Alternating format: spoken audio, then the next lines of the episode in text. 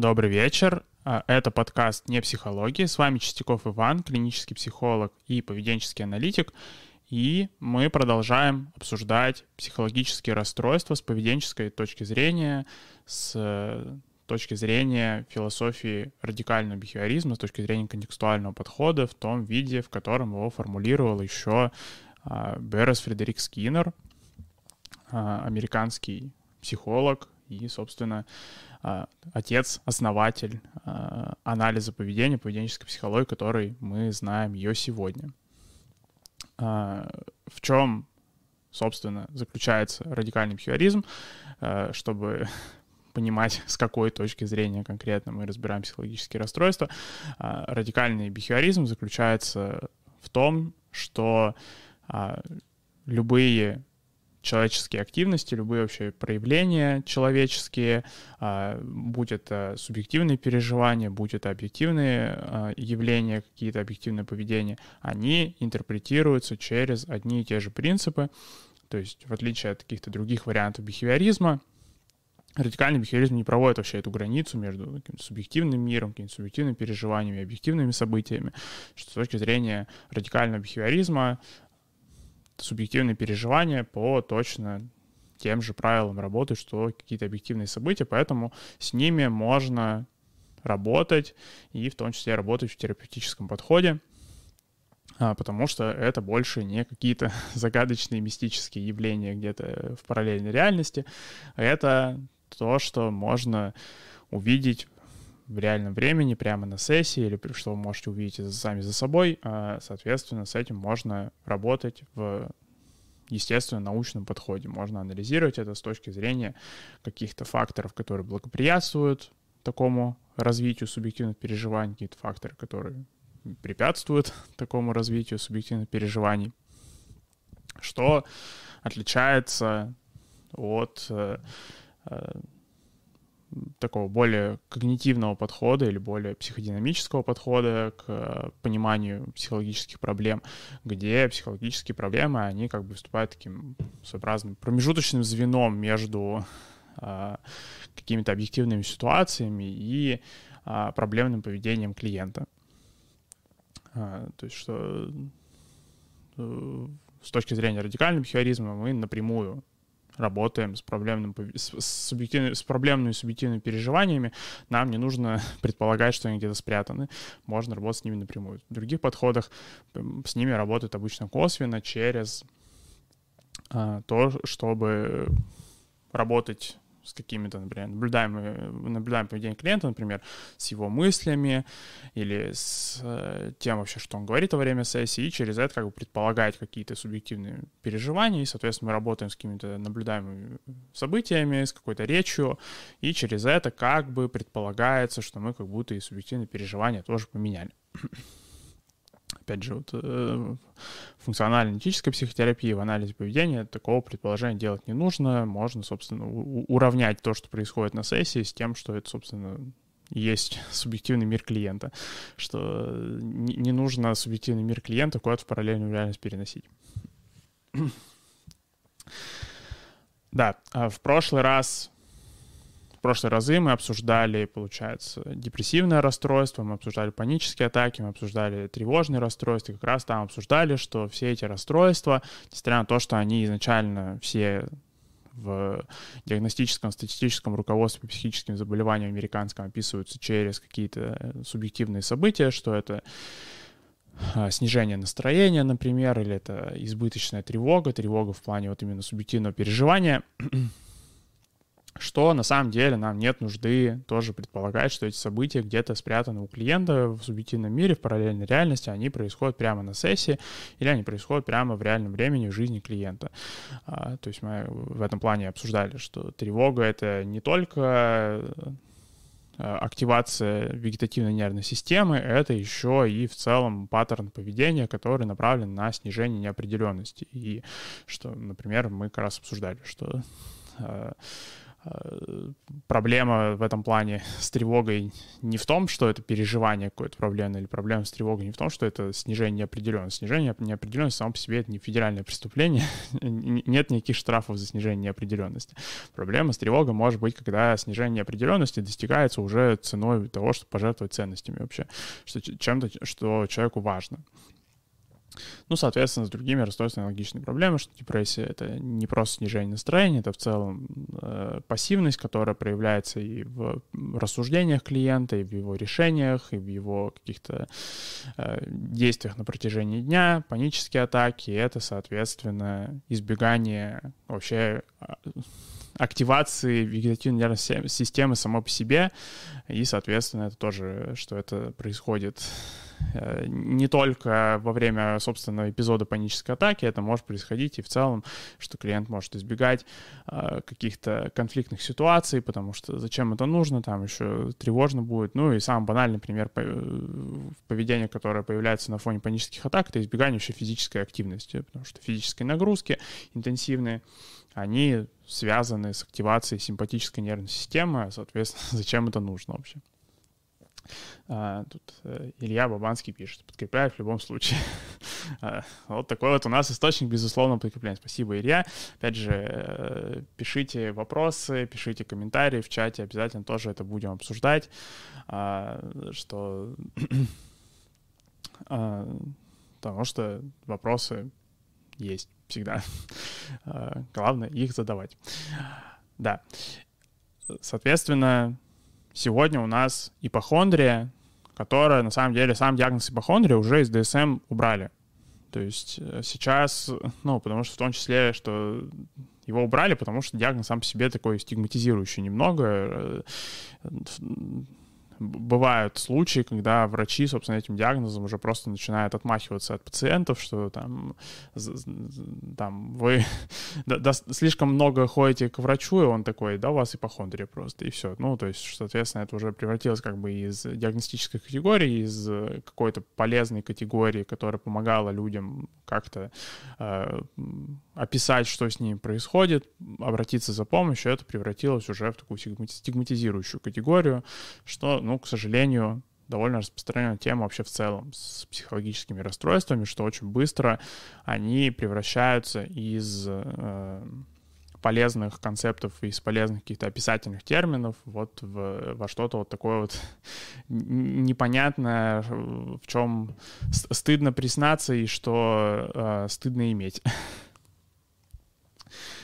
А, Соответственно, сейчас вместо термина ипохондрия в ДСМ используется термин э, расстройство тревоги о здоровье.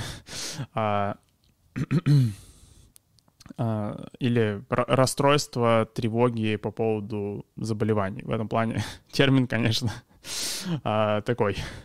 Интересная практика, когда есть какое-то слово, которое превращается в стигму, то, ну, по крайней мере, на данный этап часто психиатрическое сообщество, психологическое сообщество решает эту проблему так, что его заменяет просто на очень много слов, и, соответственно, как будто это уже не так обидно звучит.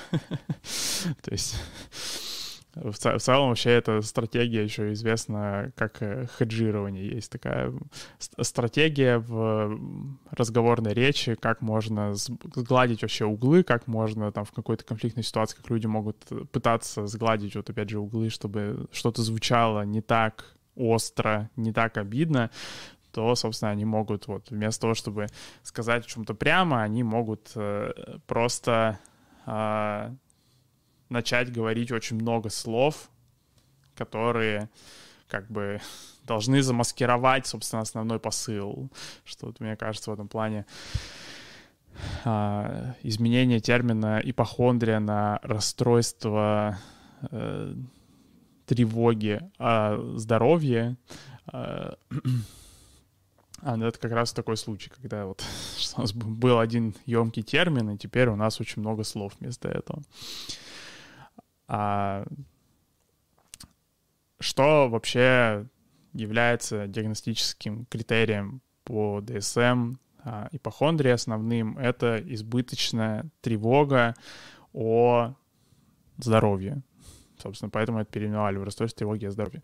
Что избыточная тревога по поводу вероятности чем-то заболеть, риска чем-то заболеть. А, причем в этом плане это не обязательно может быть, собственно, у самого клиента, у самого пациента, это может быть тревога по поводу э, риска, что кто-то из близких людей заболеет, ребенок заболеет, собака заболеет, кошка заболеет.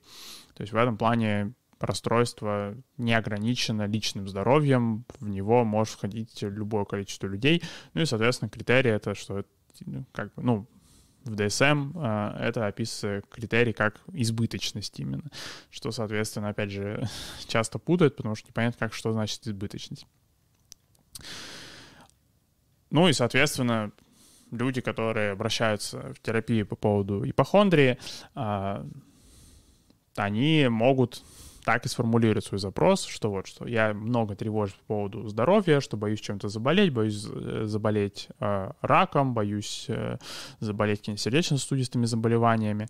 Э, в этом плане, чем э, более редкая а, и трудно диагностируемые заболевания, тем больше вероятность, что, собственно, человек будет бояться им заболеть. А, боюсь, что а, у ребенка будут какие-то генетические аномалии, боюсь, что у кошки будут какие-то заболевания, которые невозможно продиагностировать и вылечить список в этом плане сложно ограничен потолок — это что, что на Википедии можно прочитать по поводу редких заболеваний. Это, собственно, есть вот потолок. Дальше ипохондрия, дальше ипохондрии тяжело идти. А, и вообще, зачем мы заморачиваемся на тему там, функционального переопределения, заболевания, там, попытки сконцептуализировать, что это за поведение, что это за... что вообще, из какого поведения состоит расстройство, подобрать какие-то функциональные эквиваленты. Потому что а, изначальный запрос клиента а, он на самом деле его тяжело взять в работу, его тяжело взять в работу, потому что как раз-таки он сформулирован как, что я хочу, чтобы чего-то не было. А, в этом плане в анализе поведения есть в целом э, отдельное вообще вот это в прикладном особенно анализе поведения есть отдельный вообще собственно раздел про то, как э, с клиентом определять какую-то рабочую цель. И один из критериев что запрос сформулирован адекватно, это что запрос не проходит тест мертвеца. В чем заключается тест мертвеца? Тест мертвеца заключается в том, что если поведение может совершить мертвый человек, то, возможно, что-то сформулировано некорректно. А, то есть в этом плане, например, ну, по сути, вот если взять запрос, да, хочу меньше тревожиться по поводу здоровья. Ну, мертвые люди вообще не тревожатся по поводу здоровья, они уже мертвые. А, соответственно, а, с этим запросом что-то не так. Ну, а что, собственно, с этим не так? А, с этим не так то, что а, если у нас запрос формулируем как отсутствие чего-то, то а, в работе терапевту тяжело понять, а что конкретно подкреплять вообще. Эта проблема, она есть в любом виде терапии, независимо от, э, на самом деле, подхода. То есть независимо от того, вы практикуете гештальдер, вы практикуете когнитивную терапию, там, э, рационально-эмотивную терапию Элис, э, какую угодно терапию, всегда есть эта проблема, что ну, в любом случае терапевту терапевт так или иначе, он занимается тем, что он какое-то поведение клиента подкрепляет, какое-то поведение клиента пускает на угасание. И, соответственно, если запрос клиента сформулируем как, что я просто хочу, чтобы чего-то было меньше, то, соответственно, очень становится тяжело понять, а что конкретно вообще нужно подкреплять. И как эту проблему решают современной э, терапии, например, взять когнитивно-поведенческую терапию третьей волны, контекстуальной терапии, которая, как они, что это третья волна поведенческой терапии, известна как контекстуальной терапии в России больше, то есть это терапия принятия ответственности, ну и в том числе вот э, функционально-этическая психотерапия, как решает эту проблему, собственно, в современной психотерапии. Ее решают, э, ну, ее решают через определение желательного поведения в терминах ценностей. А, почему вообще ценности, а не просто перечисление каких-то действий. Почему нельзя, например, э, сказать, что, ну, хорошо, я хочу меньше тревожиться, хочу больше э, читать газеты, строить заводы, открывать пароходы, э, ездить на поезде, отлично проводить время. Э, потому что, ну, предполагается, что за время терапии клиент получит какие-то долгосрочные изменения. Ну и, соответственно, тяжело сформулировать какие-то активности, которые были бы актуальны, ну вот именно в таком прямолинейном порядке, да, что хочу больше э, читать газет, например. Ну, то есть, что это какая-то будет э, активность, которая э, а, ее тяжело сделать актуальной на годы вперед. То есть, что все равно предполагается, что человек будет читать больше газет, но как бы это не все в чем заключается его альтернативное поведение при ипохондрии. а, или там, что человек будет э, больше смотреть видео, которые посвящены а, науке и технике, а и будет меньше времени читать Википедию и всякие медицинские сайты, что, ну, тоже как бы можно и так сформулировать, но, соответственно, опять же, вот возникает та же самая проблема, что ну, то есть это недостаточно объемные активности, недостаточно гибкие, чтобы их можно было придерживаться достаточно долгое время. Соответственно, вместо этого используются ценности. А, ценности — это такие общие это очень общие названия для желательной активности, а, а самые общие названия э, для активности — это, по сути, личностные характеристики. То есть, э, что а, если вспоминать как люди вообще пользуются концептом каких-то личностных характеристик, как, например, люди пользуются там концептами, что я экстраверт, интроверт, то они как раз-таки описывают эти максимально какие-то глобальные паттерны поведения, что там в целом там в каких-то ситуациях я наиболее вероятно, например, там предпочту быть один, я предпочту быть с, с другими людьми, там, и что я предпочту больше рассказать, предпочту меньше рассказать. То есть в этом плане э, личностные характеристики — это такие наиболее емкие описания поведения, соответственно, ценности, по сути, они формулируются как какие-то личностные характеристики, какие-то личностные черты, к которым человек хотел бы вообще стремиться. А, и, соответственно, на фоне с этими личностными характеристиками сравнивается его реальное поведение и смотрится, как вообще ипохондрия влияет на его реальное поведение. А, как вообще может, как могут выглядеть вообще ценности, ну, там, например, может выглядеть ценность, что я там а, хочу быть человеком там творческим, или хочу быть человеком заботливым, хочу быть человеком любящим, хочу быть человеком активным, а. и да, э, то есть, соответственно, вот это формулируется как э, личностные характеристики, и, соответственно, потом уже в процессе терапии эти личностные характеристики рас, так, раскладываются на более какие-то частные активности. Например, там, как вы на этой неделе могли бы там, быть более активным человеком, как вы на этой неделе могли бы быть более уверенным человеком, в каких вот, вот у вас есть вот такая ситуация, да, что вот есть вот такая э, проблемная ситуация в жизни, как вот в этой ситуации вы могли, вот если бы вы были уверенным человеком, то вот как, какой вариант вы здесь придерживались бы, соответственно.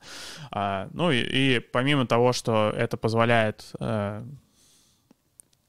сформулировать какой-то запрос на терапию, с которым можно работать, который проходит тест мертвеца, потому что, ну, сложно представить, что человек, что мертвый человек может быть уверенным. То есть он, он умер, он не может быть уверенным уже, что, не что человек, мертв, ну, мертвый человек точно не может быть активным, он не может быть инициативным, он не может быть целеустремленным. То есть что в этом плане Э, это как раз автоматически уже решает эту проблему с конструктивным запросом, потому что уже можно подкреплять какое-то поведение, которое соответствует этой ценности, соответствует этой личностной характеристике, и заодно еще это отвечает на вопрос, можно ли менять личностные характеристики. Ну, да, можно, то есть, что, в принципе, а, если подкреплять движение в сторону другой личностной характеристики, он будет больше другой личностной характеристики. Поздравляю.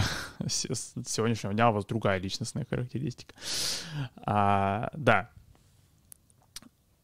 и, а, то есть, э, что э, проблема с желательным поведением решается через ценности. Ценности а, — это такие максимально общее описание активности. С одной стороны, это решает проблему с каким-то конструктивным запросом, с которым можно работать. С другой стороны, это еще и мотивационную проблему заодно тоже решает, потому что а, чем еще проблема запроса, что хочу меньше испытывать тревоги а, по поводу здоровья? В том, что а, это, по сути, мотивация, назовем это негативной мотивацией. То есть это мотивация избегания, то есть это мотивация, что я хочу э, меньше какой-то проблемы испытывать. С этим тяжело работать, потому что, э, как мы обсуждали в прошлом сезоне, когда мы обсуждали терапию принятия ответственности, э, у каждого из нас в голове есть машина, которая решает такого рода проблемы гораздо эффективнее любой терапии. Эта машина называется избегание опыта. То есть отвлечься от каких-то мыслей, переключиться на что-то другое, не сталкиваться с какой-то проблемной ситуацией, все что угодно. То есть в этом плане а, убедить человека а, что-то делать по поводу проблемы с его тревогой а, насчет здоровья, когда его запрос просто испытывать меньше тревоги, на самом деле парадоксально тяжело, хотя вроде казалось бы, что он пришел в терапию, у него есть запрос, что вроде как бы кажется, что ну так хорошо, так я, вот что бы я ему не предложил, он должен на это согласиться, у него же есть запрос. Но на самом деле зачастую люди спотыкаются на этом этапе, то есть что у них есть запрос, но э, предпринять какие-то действия насчет запроса им все равно трудно, потому что у них вот эта машина в голове, вот этот разум, который защищает их от их проблем, он гораздо эффективнее с этой проблемой справляется, чем любая терапия. Потому что, что там терапевт может сказать, что, ну, смотрите, вы можете, получается, там, например, практиковать медитацию, практиковать осознанность, или там, что вы можете расцепляться с мыслями, и таким образом это может помогать вам как-то а, жить э, с тревогой, или может даже снижать ее но как бы это все замечательно, но, мистер терапевт, а вы знали, что у меня есть отличный лайфхак, как полностью решить эту проблему? Просто смотреть ТикТок. И, соответственно, как бы, что, что ты на это скажешь, э, поведенческая терапия, что э, как бы на одной чаше весов э, несколько, там, там 20 сессий поведенческой терапии, где нужно выполнять какие-то домашние задания, на другой чаше весов просто посмотреть ТикТок, и тревога, в принципе, на время просмотра ТикТока тревога отпустит она потом вернется, в принципе, и сам человек, как правило, понимает, что, ну, то есть это как бы не вариант избавиться от этой проблемы прям ультимативно, но здесь сейчас сиюминутно работает, как бы, что просто не думай о своем здоровье, и отлично, миссия выполнена. А, соответственно, ценности как бы решают эту проблему, что тогда, чтобы появлялась как бы у человека положительная мотивация что-то делать со своей тревогой, потому что он как бы работает над своей тревогой не чтобы просто ее стало меньше, что его разум может легко обмануть на этот счет, что он просто скажет, ну иди отвлекись, как бы у тебя тоже станет тревоги меньше, и как бы все, миссия выполнена. А что он работает над тревогой, чтобы у него было чего-то больше в жизни, чтобы у него была более насыщенная жизнь, была более яркая жизнь, жизнь, в которой есть какие-то дополнительные моменты, что уже как бы вот эта машина по решению проблемы, она не может уже человека обмануть и сделать, создать видимость решения проблемы, потому что ну, можно как бы успокоиться, но нельзя убедить себя, что ты и так уже насыщенную жизнь живешь. То есть, что там, э, как бы нельзя сказать, что вот мне сейчас тревожно, но я сейчас посмотрю ТикТок, и моя жизнь станет более насыщенной. Ну нет, это так не работает просто. Уже даже конструкция звучит как-то странно. А, ну и, соответственно, как вообще э, можно определять ценности, как можно найти какие-то ценности. А, ценности — это даже не то, опять же, что человек хочет в конкретный момент времени, потому что, ну, собственно, как предполагается из того, что человек уже не следует этим ценностям, что, видимо, есть какие-то проблемы э, с тем, чтобы им следовать. То есть, что если у человека есть ипохондрия, например, и ему на фоне этого тяжело быть э, хорошим отцом, хорошей матерью, хорошей матерью, да, может быть тяжело, потому что, например, собственно, а, постоянно перекрывает тревога на тему здоровья ребенка и отвлекает, отъедает какое-то время, которое можно было бы там более как-то насыщенно провести с ребенком. Можно было бы а, заняться какой-нибудь подготовкой, там, планированием, как вообще проводить время с ребенком, какими-то приготовлениями, какими-то конструктивными заняться, а, о чем-то помечтать с ребенком, как тут отлично провести время, это все время начинает съедать ипохондрия. Соответственно, что в плане человек вместо этого сидит, например, и проверяет э, а, медицинские сайты, а, ходит по всем обследованиям, вводит ребенка по всем обследованиям. То есть, ну, соответственно, ну, как бы, что видно, что э, он как бы, у него есть ценность быть хорошим родителем, но Хочет ли он это делать в конкретный момент времени? Ну, не факт, потому что а, в конкретный момент времени он может хотеть просто обезопасить ребенка любой ценой.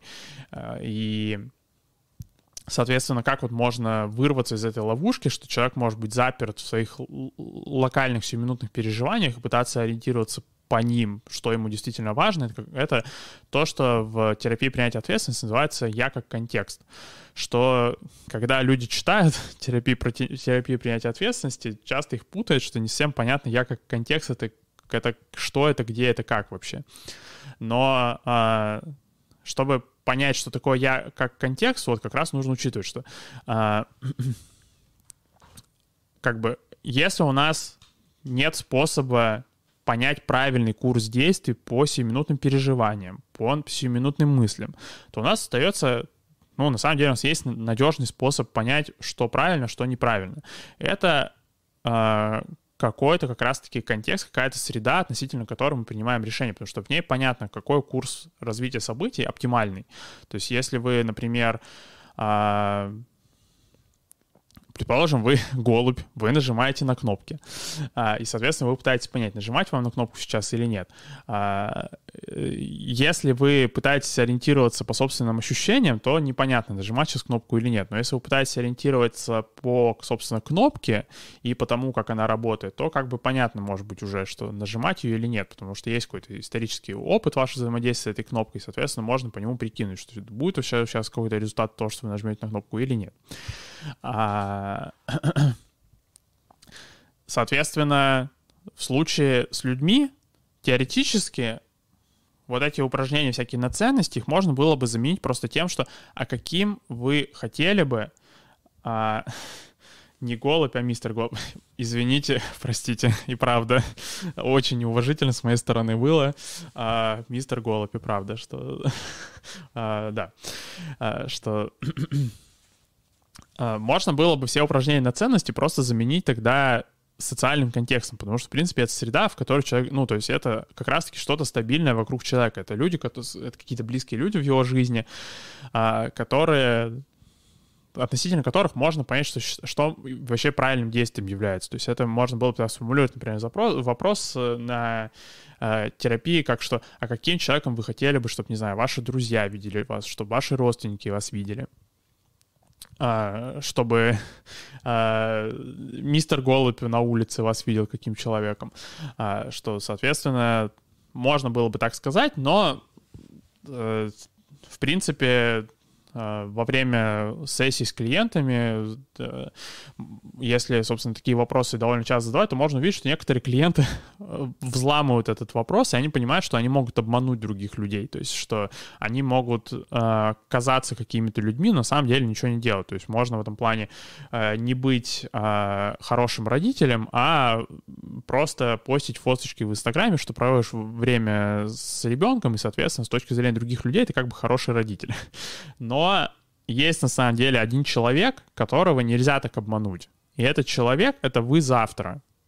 Или вы через неделю, или вы через год. То есть, э, ну, помимо того, что это э, еще Иисуса нельзя обмануть, а, что еще вот нельзя обмануть вас завтра, потому что вы будете знать, действительно вы были таким человеком или нет, что вы будете это помнить.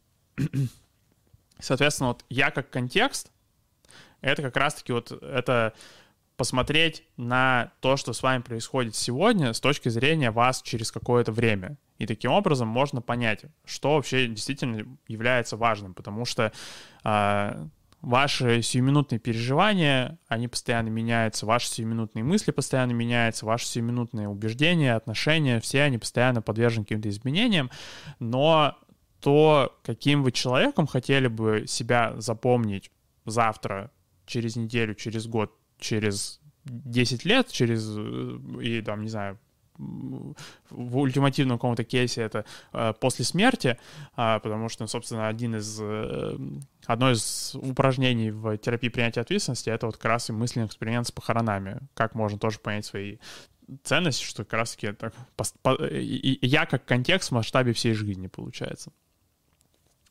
А, что, соответственно, вот то есть вот я как контекст — это вы через какое-то время. Относительно чего можно, что... То есть ваши семиминутные мысли, эмоции, желания меняются, каким человеком вы хотели бы себя видеть через какое-то время, а, каким человеком вы хотели бы себя помнить, оно на самом деле удивительно стабильно, что это тяжело а, подвергнуть какому-то размыванию. Потому что в отдельный момент времени вы можете, например, хотеть поругаться с кем-то, вы можете хотеть э, выйти из дома и перепроверить э, ручку пять раз, вы можете хотеть еще раз записаться к врачу, но вы, на, ну, то есть там не будет момента, что вы на полном серьезе можете ответить, что, ну, там, я хочу быть человеком, я хочу себя запомнить как человека, который проверяет дверную ручку по пять раз, или там я хочу себя запомнить как человека, который там, э, ему врач уже сказал, что э, э, все в порядке, но я еще раз записался. То есть именно вот э, ценности долгосрочные, они как бы сохраняются, на самом деле удивительно, они в этом плане удивительно стабильны. Э, они не так колеблются, как э, какие-то сиюминутные желания, поэтому и вот, э, собственно, в терапии, по сути, определение ценности, оно вот сводится вот к тому, что каким человеком вы хотели бы вообще себя видеть, каким человеком вы себя, хотели бы себя помнить. И а, эта проблема, каким человеком вы хотели бы себя видеть, каким, каким человеком вы хотели бы себя помнить, она пересекается на самом деле с ипохондрией, потому что а, а, да, мистер Голубь, я тут зачем за интернет плачу, чтобы слушать про мистера Голубя и мистера психолога. Еще а, про мистера малыша, еще иногда я а, на, на сессиях говорю мистер кошка. Если я вижу у кого-нибудь кошку, то я называю ее мистер кошка. Интересно, почему я всех называю мистерами, что у меня нету, не знаю, миссис кошка, например, нет, только мистер кошка. эта проблема с тем, чтобы видеть себя завтра, она на самом деле актуальна для э, ипохондрии, потому что, ну, то есть в этом плане э, конкретная проблема, конкретная проблемное поведение в ипохондрии — это не столько даже проверки здоровья, например, это или там, что вы сидите на сайтах, например, читаете постоянно насчет своего здоровья, пытаетесь понять, что, что с вами все так, с вами не так, что с какое-нибудь появляется опасение, что может с вами не так, вы начинаете читать диагностические критерии, выходите на диагностику, и это как бы окей, всегда можно сказать, что а, что, ну, я просто забочусь о своем здоровье. В чем отличие, собственно, этого от заботы о здоровье? В том, что а, при что тревожная, ну, что тревожная забота о здоровье, она делается из логики, что а, будущего, что пока я не, не узнаю этот вопрос, будущего вообще просто нет. То есть, что а,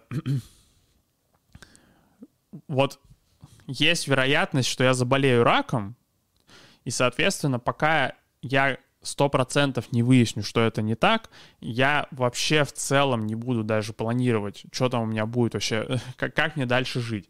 То есть я буду постоянно заниматься тем, что э, я пытаюсь проверить, есть ли у меня рак или нет, я пытаюсь э, понять, э, как мне еще лучше это выяснить, с какой частотой мне нужно ходить на скрининги, что мне нужно делать.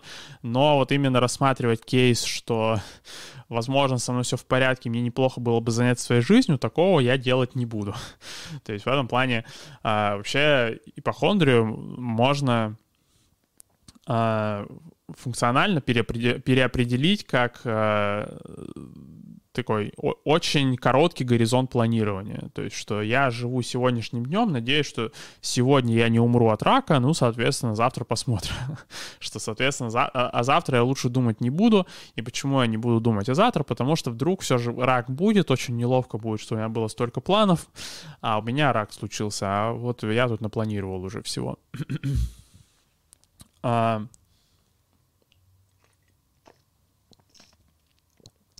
Ну и, соответственно, вот что. То есть в этом плане, если пытаться вот как раз-таки с, в случае ипохондрии разбирать какое-то альтернативное поведение, которое могло, можно было бы работать, то это не просто снижение тревоги любой ценой, потому что, ну, снизить тревогу, как бы, опять же, просто отвлечься можно, это не проблема. А, или там релаксация, сходить на йогу, что-нибудь такое. Ну, в общем, все, что хотите. Очень много есть замечательных способов, как отвлечься от тревоги. А, собственно, альтернативное поведение при ипохондрии — это как раз-таки просто повышение горизонта планирования, чтобы человек вообще в целом на начал заниматься своей жизнью, чтобы он начал рассматривать случай, что предположим, что с ним вообще не все в порядке, и, соответственно, чем ему неплохо было бы заняться на, на фоне этого. Как мы в прошлый раз э, обсуждали, и до этого обсуждали, еще будем обсуждать, что, э, соответственно, стратегия вообще, ну, терапия в этом плане, она превращается, когда у нас есть какой-то сформулирован какой-то запрос, когда у нас есть какое-то целевое поведение желательно, над которым можно работать, то терапия на самом деле становится довольно прямолинейной, довольно деревянная. Э, она сводится к тому, что подкреплять поведение желательное, не подкреплять поведение нежелательное.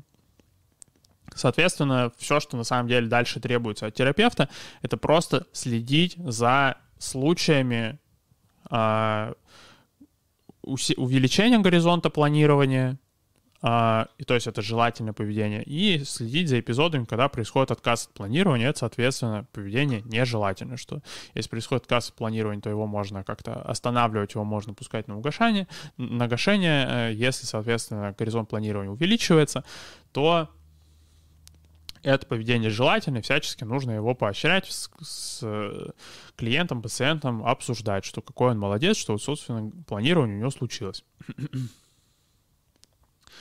а, и, ну, то есть э, в этом плане э, один из способов реализовать, ну, то есть получается, как бы, когда вы наблюдаете за функционально похожим поведением, да, когда вы наблюдаете за эпизодами планирования или там низкого горизонта планирования, то это, соответственно, вы выполняете первое правило функционально-аналитической психотерапии, что вы э, наблюдаете за функционально похожим поведением. Но есть еще и второе правило функционально-аналитической психотерапии, что вам нужно стимулировать еще нежелательное поведение, потому что если вы создаете ситуации для появления нежелательного поведения, то это одновременно и предпосылка для того, чтобы появилось поведение желательное. То есть, например, как вот мы обсуждали, что в случае с паническими атаками, например, если чтобы как-то изменить это поведение, вам нужно стимулировать все равно ситуации, когда у пациента или у клиента происходит э, активация симпатической нервной системы, чтобы как раз-таки пациент мог продемонстрировать или э, как-то вот, чтобы у него могла начать формироваться толерантность к его э, ощущениям в теле. И что таким образом он, может, он будет продвигаться к тому, чтобы его панические атаки, с, с его паническими атаками что-то менялось, что частота его панических атак становилась меньше, или, соответственно, если панические атаки появлялись, чтобы они были менее проблемные как, соответственно, возможно использовать, применять вот это второе правило в случае ипохондрии. Самый банальный способ — это как раз-таки даже начать просто обсуждать ценности. Что там, а каким вы там человеком хотели бы себя видеть. Что уже может создать ситуацию, когда человек будет отказываться вот как раз-таки помещать э, э, себя в контекст себя, потому что человек может не верить вообще, что он, собственно, выживет в результате всего этого. И то есть таким образом уже как бы нежелательное поведение случилось, но это, соответственно, Ну, а если, соответственно, какое-то планирование получается проводить, если получается а, обсуждать какие-то ценности, каким человек хотел бы себя запомнить вообще, а, если бы, ну, то есть, если бы, например, его ипохондрия прошла, если бы у него больше не было тревоги, то каким бы человеком он бы хотел вообще себя видеть дальше.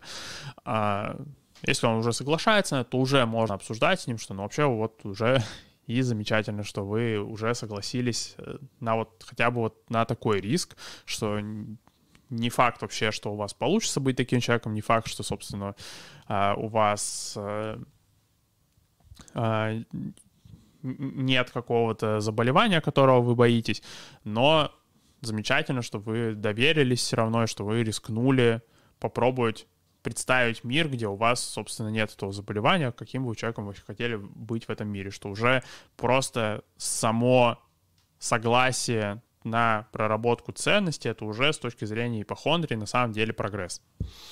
А, ну, на самом деле и в других расстройствах согласия на проработку ценности тоже может быть прогресс, потому что в случае депрессии, например, клиент на вопрос о ценностях может сразу же включить пассивность, что он может сразу же формулировать ценности сразу же опровергать их, что сразу же э, страдать на тему, насколько они неосуществимы, что в случае тревожного расстройства клиент может согласиться прорабатывать ценности и сразу же накидывать в свои вот эти вот, что а, а что если, а что если, а что если вот я все же там соглашусь вот таким быть человеком и там все же вот э, э, как-то там плохо это закончится, что, то есть... Э, в этом плане вообще проработка ценностей такая интересная ситуация, потому что она э, провоцирует очень много, на самом деле, нежелательного поведения у клиентов, и, соответственно, это всегда любое сотрудничество клиента с проработкой, ну, не любое, ну, вот в случаях вот именно от этих расстройств это может быть соглас... согласие на проработку ценности, это может быть как раз-таки а, желательным поведением. А, причем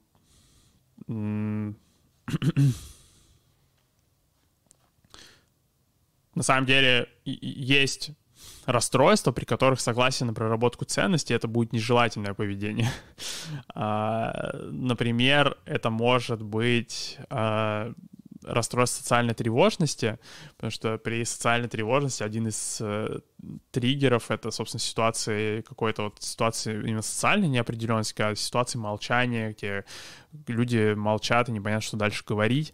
И э, в этом плане могут быть ситуации, когда клиент когда клиенту предлагают проработать ценности, он сразу же бежит отвечать на вопрос про эти ценности, что он, то есть он, и причем развернуто, прям очень много может об этом рассказать, что сидит, рассуждает, рассуждает, рассуждает, в общем, все, что угодно делает, лишь бы не прерываться. То есть в этом плане э, ситуация проработки ценностей это в целом терапевтическая ситуация, в ней может быть какое-то потенциально нежелательное поведение, есть потенциально желательное поведение, но, опять же, это вот всегда нужно по контексту учитывать, что что здесь является нежелательным поведением, что является желательным поведением, потому что не все эпизоды сотрудничества с этим вопросом, они прям строго желательным поведением являются. Могут, бывают психологические проблемы, при которых это как раз-таки будет нежелательное поведение. Было бы неплохо, чтобы человек посидел, подумал, например.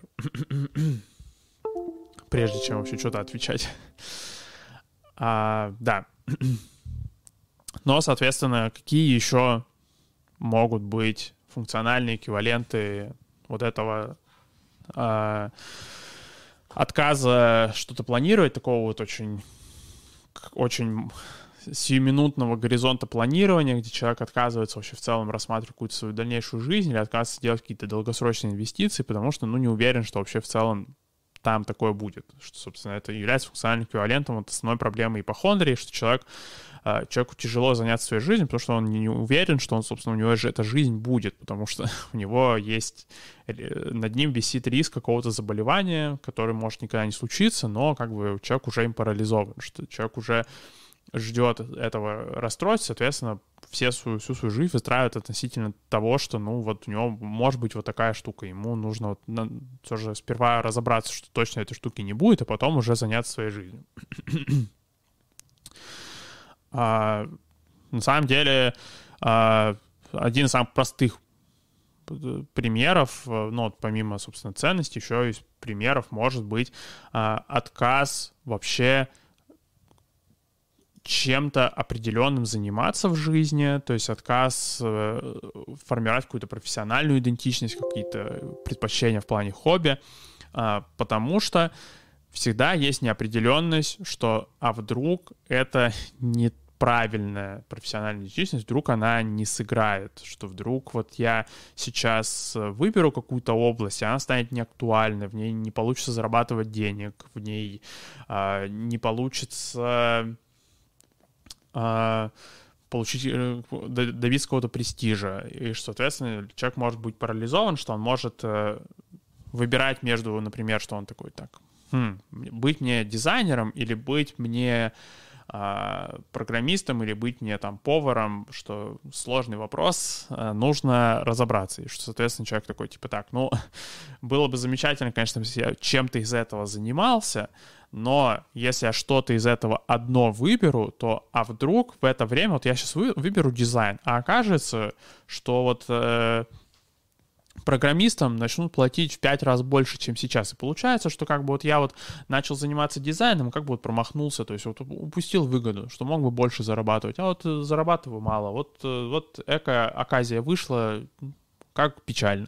Соответственно, ну я же, я человек умный, я же не хочу упустить какие-то невероятные бизнес-возможности. Соответственно, есть отличная бизнес-идея, ни в одну область вообще не э, брать никаких обязательств, не вкладываться, можно назвать это таким англицизмом, не коммититься, что э, никаких вот в этом плане Uh, никакого выбора просто не делать. Соответственно, вот, ну, как бы, с одной стороны, uh, uh, получается ли у меня, когда я ни в одну из областей профессиональных не делаю какого-то выбора, получается ли у меня жить какой-то полнасыщенной жизнью? Э, сложный вопрос. Зато насколько это не тревожно, это, в принципе, гораздо, бо- гораздо более не тревожно, чем, собственно, э, жить с вот этим вот риском, что ты выбрал что-то не то, а, но выбрал. То есть в этом плане вообще ситуации, где нужно взять какую-то ответственность, где нужно... То есть э, может быть функциональным эквивалентом бахондрии, в том числе и ситуации, когда, например, клиенту нужно прямо на сессии подтвердить, что он планирует выполнить какое-то домашнее задание, что, ну, одна из частей вообще когнитивно-поведенческой терапии в, в общем виде, там, когнитивной терапии в частности, в том числе и, ну, функционально-аналитическая психотерапия, конечно, не то чтобы прям супер популярное домашнее задание, потому что основная э, работа над поведением ведется прямо на сессии через функционально-эквивалентные активности, через интерпретацию, через какое-то вот проведение параллели между поведением на сессии и тем, что происходит в реальной жизни. Но, опять же, что вот это такой момент, когда может быть полезно даже на функционально-аналитической психотерапии дать человеку домашнее задание, чтобы, и причем, чтобы он именно а, подтвердил, что он хочет сделать это домашнее задание. А, что, соответственно, могут быть ситуации, где человеку тяжело, может быть, взять на себя даже вот такое обязательство, и он уже может сопротивляться, как-то нервничать перед этим. Соответственно, это уже как бы вот ситуация, где случилось какое-то нежелательное поведение, и что можно, в принципе, с ним эту ситуацию обсудить, что а, а, либо, соответственно, человек может взять на себя какое-то обязательство и потом просто всю жизнь под это обязательство положить. То есть, соответственно, тоже можешь с ним вот обсудить, что смотрите, как бы, да, что это похоже вот на а, то, как у вас в повседневной жизни бывает проблема, что вы а, хотите быть здоровым человеком, и что, соответственно, ради того, чтобы точно гарантированно быть здоровым человеком, вы в целом всю остальную свою жизнь можете положить под это, что, то есть это как бы вот, по сути, то же самое сейчас у нас произошло на сессии, что я предложил вам выполнить что такое-то домашнее задание, например, вести какой-нибудь дневник, и что, соответственно, вы просто всю неделю думали об этом дневнике, вы больше вообще ничем не занимались, кроме как, собственно, постоянно вот, э, что как бы все остальные ваши ценности просто задвинулись, что зачем они нужны. И если можно сидеть, разбирать дневник. А... Еще одна сфера, где тоже могут быть какие-то функциональные эквиваленты ипохондрии, как раз вот если брать, да, вот про горизонт планирования и про то, что там, ну, все равно планирование требует какое-то взятие ответственности, что, соответственно, э, взятие ответственности еще требуется в том числе в каких-то межличностных отношениях. Ну, и апогей этого — это романтические отношения. Э, то есть э, одна из сфер, где у человека могут быть на фоне того, что у него есть проблемы с ипохондрией, где он еще может поискать функциональные эквиваленты от, собственно, ипохондрии, которыми, на которые он мог бы обращать внимание, и через подкрепление которых он мог бы работать, собственно, с ипохондрией, это э, насколько у него получается без какого-то подтверждение со стороны партнера, все равно относиться к отношениям вот максимально серьезно, максимально вкладываться в них. А, потому что, ну, одна из проблем, которая может парализовать человека, это что он может ждать от партнера вот именно постоянно каких-то проявлений серьезности намерений, что пока нет серьезных, вот пока нет этих проявлений, пока вот нету всего вот этого, что там э, партнер такой там, я прям вот с утра встаю и такой, э, ну, это от лица партнера, что я с утра встаю такой и вот иду своему партнеру ипохондрику, начинаю рассказывать, как ему люблю, как я люблю его, как планирую с ним прожить всю жизнь и умереть вместе, и завести 15 э, детей, и чтобы там три корги было обязательно, и чтобы шибаину завести, и всех вот завести, и будем мы жить в замечательном доме, и все вот это у нас точно, гарантированно, железобетонно будет, вот это реально заверенный контракт. Соответственно, человек может, у человека могут быть проблемы, что пока он этого не получил, что он такой, типа, ну я не буду вообще в целом как-то сильно вкладываться в эти отношения, что там я мог бы, например, соответствовать своим ценностям, что, ну, вообще мне бы в отношениях было, конечно, приятно себя помнить, вообще знать как человека, который, что там, он заботливый, какой-то любящий, а, открытый, а, который какой-то инициативный, активный, но вот, блин, а вдруг вот я не с тем человеком, вот инициативный, активный, все вот это, что вдруг вот я вот неправильно сейчас вот про А, да, мистеру партнер, э, извините, пожалуйста, сегодня день неуважения персонажей, которых я упоминаю. А, да, что... а, то есть вот что э, я, я мог бы вот я неловких ситуаций не хочу, хочу, чтобы а, все ситуации были обязательно железобетонные, чтобы точно не было проблемы, что я там что-то неправильно выбрал. Ну и, соответственно, вот, что получается как бы а, помимо того, что можно работать, собственно, над тревогой по поводу здоровья, можно как раз еще и экспериментировать, например, с э, какими-то Э, инвестициями в отношения, чтобы человек вкладывал, продолжал вкладываться в отношения, чтобы человек продолжал на, на полном серьезе в них участвовать, чтобы как раз-таки его не сковывали все эти проблемы, что он э, не уверен, что, собственно, эти отношения — это прям на гарантированно железобетонно на всю жизнь. А, видишь, что, ну, то есть получается как бы а зачем вообще все это нужно? Зачем? Что чем больше эпизодов подкрепления поведения есть, тем быстрее работа над ним идет. Потому что человек, когда человек ограничен, опять же, проблема человека ограничена исключительно а, вот зоной вот этой именно заботы о здоровье, ну, опять же, в принципе, там какие-то эпизоды у человека, что он там ходит на проверку онкологии, например, но они очень редкие на самом деле. То есть, как правило, люди, которые приходят с ипохондрией, они могут много тревожиться, редко, редко посещать. То есть проблема поведения, это на самом деле очень редкая в этом в прямом смысле. Соответственно, ну, как бы тяжело работать над очень редким таким проблемным поведением. А так получается, как бы мы расширяем определение, у нас проблемное поведение становится гораздо больше, и, соответственно, есть больше поводов для подкрепления желательного поведения, у нас есть гораздо больше какая-то интенсивность работы начинает расти. И э, в этом плане еще на с ипохондрией, ну, что вообще функциональный подход еще позволяет находить какие-то общие элементы между различными расстройствами, потому что, ну, все равно расстройство психологически, как мы их сейчас знаем, они все сконцептуализированы в терминах э, внешнего вида, что как это выглядит, какие конкретно страдания сопутствуют расстройству и всякие вот такие вещи, что очень сложно найти какие-то закономерности между ними, что они как бы там так немного определяют, как бы сгруппированы в кластеры, но как бы вот мы в прошлый раз, например, обсуждали, что тревожные и депрессивные расстройства на самом деле э, можно так назвать немного так фазы одного и того же поведения, то есть что тревожное поведение в случае, если а, его тяжело реализовать, он превращается в депрессивное поведение. То есть что попытка снять неопределенность, если она не увенчается успехом, она превращается в пассивность просто. То есть э, вот эта неопределенность, где есть риск, что что-то пойдет не так, она как бы заменяется на на гарантированное, что что-то пойдет не так, что я просто начинаю ждать, что что-то пойдет не так. То есть что в этом плане э, расстройства, они между собой связаны. И э, вот эта вот проблема с горизонтом планирования, что человек отказывается что-то планировать, пока он не получит э, железных подтверждений, э, что, собственно, какая-то проблема его решилась, то есть в случае ипохондрии это что, собственно, все, рак побежден, с сегодняшнего дня больше никакого рака, все, можно жить, ура, ей, что в случае, ну, соответственно, есть расстройства, у которых есть похожие проблемы. Например, одно из таких расстройств — это, собственно, хроническая боль.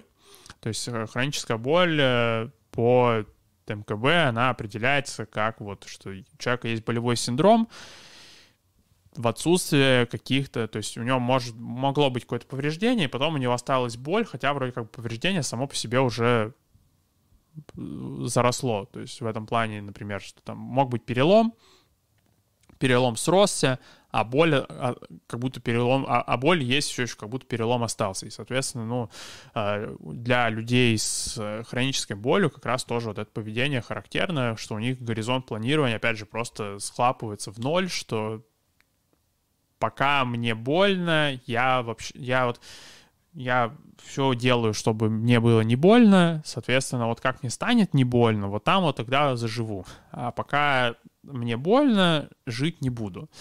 Что ну и, в принципе, и для других расстройств тоже такие аспекты характерны. То есть то, что мы обсуждаем, например, про панические атаки, при панических атаках тоже, что там вот у меня вот есть панические атаки, мне нужно с ними разобраться. Пока панические атаки у меня есть, пока есть риск панических атак, я, опять же, жить не буду. То есть в этом плане там может появляться такая, такой странный вариант ипохондрии, который там ипохондрия по поводу возможных панических атак. Что, ну, просто это обычно не сильно ярко видно со стороны, что есть такой вот странный подтип ипохондрии, потому что, ну, как правило, он не сопровождается какими-то чекапами, ну, потому что тяжело как пойти провериться, типа, есть ли у меня еще панические атаки. Потому что если, если бы была машина МРТ, как, если бы МРТ могло сказать человеку, есть у него панические атаки или нет, то, в принципе, была бы, в принципе, очередь из людей, которые просто ходили, периодически проверяли, типа, действительно, у меня панические атаки больше не будет никогда. А, да. А, вот, поэтому на самом деле тоже полезно учитывать, что вся вот эта вот проблема с... То есть, когда мы обсуждаем какой-то конкретный диагноз, это не значит, что, собственно, это все актуально только для конкретного диагноза. Другие, любые все расстройства, они между собой все пересекаются, что они могут брать какие-то активности друг из друга. То есть мы обсуждаем какие-то вот такие прям яркие активности, которые входят в расстройство, но как бы конкретный кейс конкретного клиента, он может себя включать, что вот он там вот у меня здесь, здесь у меня немного ипохондрии, здесь вот в плане, что у меня горизонт планирования там нулевой. Здесь у меня немного тревожного расстройства а, в плане, что пока там какая-то неопределенность э, не пройдет, я жить тоже не буду. А здесь у меня еще и депрессивного расстройства немного, что сегодня я проснулся и такой, э, да, в принципе, эти проблемы все нерешаемы, поэтому я просто вообще же лежать, лежать буду, зачем мне уже и пытаться что-то делать. Просто в это время подумаю, как я сейчас докатился до жизни такой, что, соответственно, это уже руминация начинается. И вот как бы, ну и получился вот такой вот, из этого коктейля собирается уже и реальное расстройство какое-то, реальный кейс клиента. Поэтому, собственно, опять же, а, все кейсы, они вот такие очень уникальные, что тоже часто путает какую-то практику. Да, а, если вот резюмировать, то, собственно, э, ипохондрия, она изначально определяется в ДСМ как э, избыточная тревога о здоровье, но э, запрос слишком много тревоги о здоровье, он просто не практичен, потому что он даже не проходит тест мертвеца, что поэтому даже тяжело а, считать это адекватным э, поведенческим запросом. Соответственно, чтобы переформулировать это в адекватный поведенческий запрос, можно переформулировать в терминах ценности, которые человек не может делать на фоне того, что у него тревог, есть тревога о здоровье. То есть избыточная в плане, что мешает ценностям, как мы в случае с тревожным расстройством обсуждали, что э, тревожное поведение само по себе нормальное, если оно начинает мешать ценностям, уже э, сложновато ну, лучше бы не мешало. А, да, ну и, то есть, соответственно, а, вообще, если определить вот именно ипохондрию как какой-то вот именно паттерн поведения, который, с которым можно работать, и какой-то альтернативный паттерн поведения, то это больше про планирование, потому что ипохондрия сопровождается тем, что человек э, живет в мире, что где у него есть риск какого-то заболевания, соответственно, пока он от этого риска не избавится, он жить не может. То есть, ну и, соответственно, в этом плане а, функциональный эквивалент вот этого вот, вот этого вот очень маленького горизонта планирования — это а, это и в том числе и какие-то могут быть профессиональные привязанности, какой-то профи, какая-то профессиональная, формирование какой-то профессиональной идентичности, потому что это требует, опять же, вот выбора в условиях неопределенности, что, может быть, профессия, которую ты выбрал, не окупится. И это и мог быть какой-то э, э, какой-то вклад в романтические отношения, потому что, ну, всегда есть риск, что выбрал не того человека, и что, соответственно, тоже это может парализовать, что, ну, вот мне нужно либо проверить, что человек тот, а, либо а, не вкладываться да, в эти отношения. Да, поэтому, да, ну, рад сегодня, что была у нас активность в чате больше, чем в прошлый раз, э, что сегодня мы обсуждали, что я оскорбляю всех вымышленных персонажей и не забываю их называть как мистер, что мистера Голуби, мистера партнера оскорбили, а, но, опять же, оставляйте тоже вопросы и комментарии, что же можно будет все это обсуждать. А так, в целом, всем спасибо сегодня, кто слушал, и удачи